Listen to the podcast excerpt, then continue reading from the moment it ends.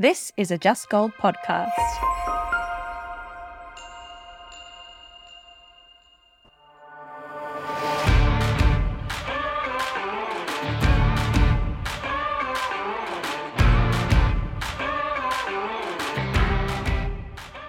Captured on the lands of the peoples of the Eastern Kulin Nation, we pay our respects to their elders, past, present, and emerging. In this episode of the Invisible Woman podcast, we speak with Chloe Beevers, who has a self described portfolio career, which includes being the founder of both Curate Space and Curate Events, as well as a presenter, facilitator, creative strategist, and more. Chloe speaks with us about creating her own opportunities when barriers stood in the way of her dream career and why it's important to try and keep up with technology today. Hello, Chloe. Hello, Voula.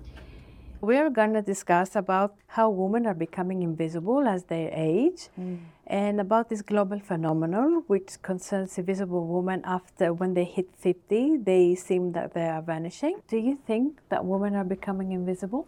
Absolutely. So I'm in my mid 40s and I'm already experiencing it. And so I can just really empathize, like, to already be experiencing it in your 40s and even hearing that there are so many opportunities that are geared toward those that are under 30.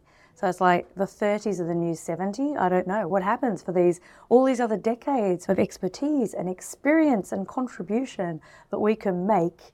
And it does feel like the all the experience that we have is valued less than the drive to, to make way for the emerging younger people.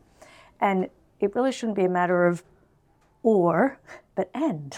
Like, yes, we want to create opportunities and be mentors and support emerging young people and young women. And we also have a place and a role to play in that. And looking at how can we, as older women, still play an active role and have our experience valued.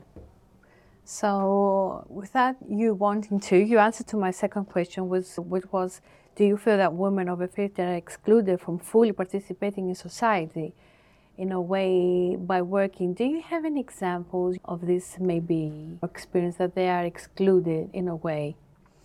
Yeah, so that touches on what I was saying before, yeah. where there are specific opportunities where it's like, hey, I've got 30 years' experience in this specific field, and then where you find out, oh, the, we wanted to give this op- as, to, as, an opportunity to someone who's emerging under 30. So then it's someone who gets the role who've been alive less. They've been they, they haven't just lived as yes. long as the experience we've had, and that can be a real blow to the confidence in terms of where we where you can feel that what I everything I have to offer, all that experience is still relevant, is still current, and, and can be a contribution. And so, where does it fit in the scheme of things?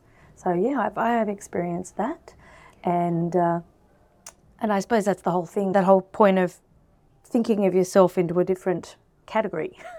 okay, no longer an emerging, no longer young, and looking at okay, where next? And where, it's, it's a diff- totally different niche or categorization that we sit in, and there are different opportunities or more limited opportunities that are there. And especially with, I, have a background in technology and I love technology, but yeah, it does move really fast and it can be a challenge to keep up. And especially if someone has maybe left the working world to for parenting or any, anything that can happen in life or marriage or whatever, and then come back and go, wow, the world's changed. I could talk about how I used to be an award winning CD ROM producer. And then the younger people say, what's that?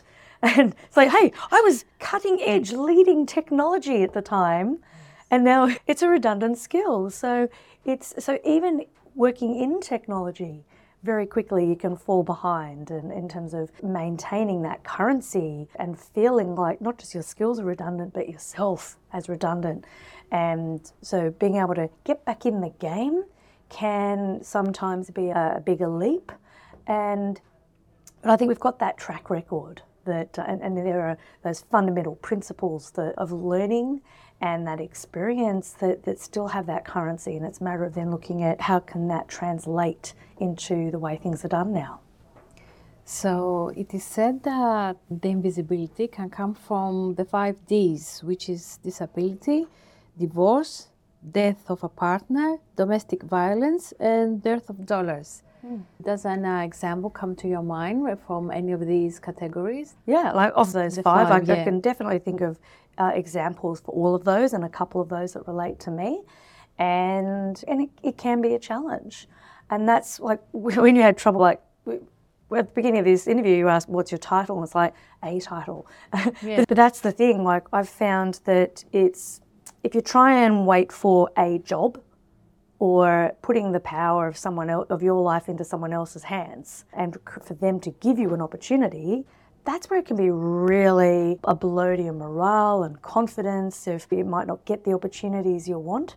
And that's where I just thought, I'm going to create my own opportunities.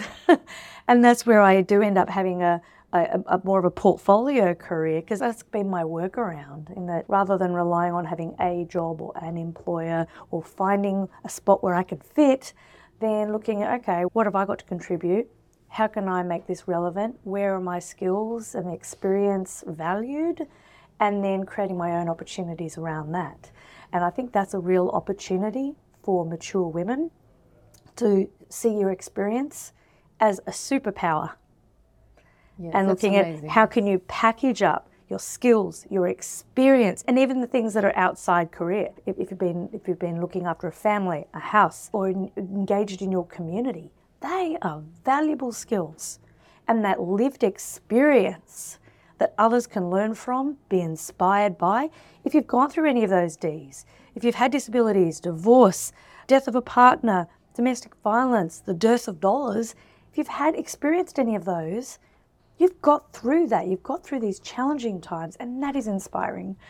And that is something that there is great value to be able to carry that gift and be a role model, support, mentor. And I think that's where we really come into our own that we've got this lived experience that we can bring to the table and being able to package up your skills and your experience and say, okay, this is a service I can offer. It's so, like you're reinventing yourself yeah. and getting out there. Absolutely. So rather than just looking for jobs of how do I fit into other people's paradigms, it's like, okay, these are my skills, these are my services, this is what I have to contribute to the world, and then offering it.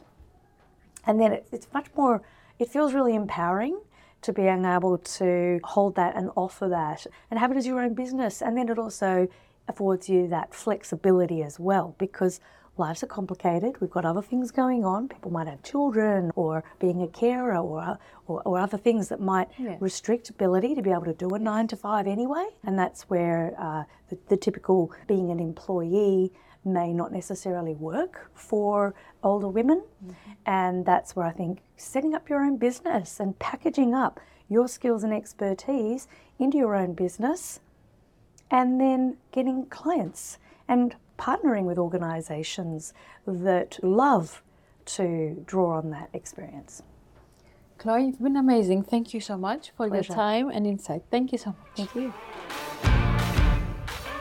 The Invisible Woman Project, funded by our Social Enterprises Impact Program, promotes awareness and actions for women and gender diverse people to age with dignity, security, and safety. Find out more on justgoldwomen.net or on our socials at Just Gold Women.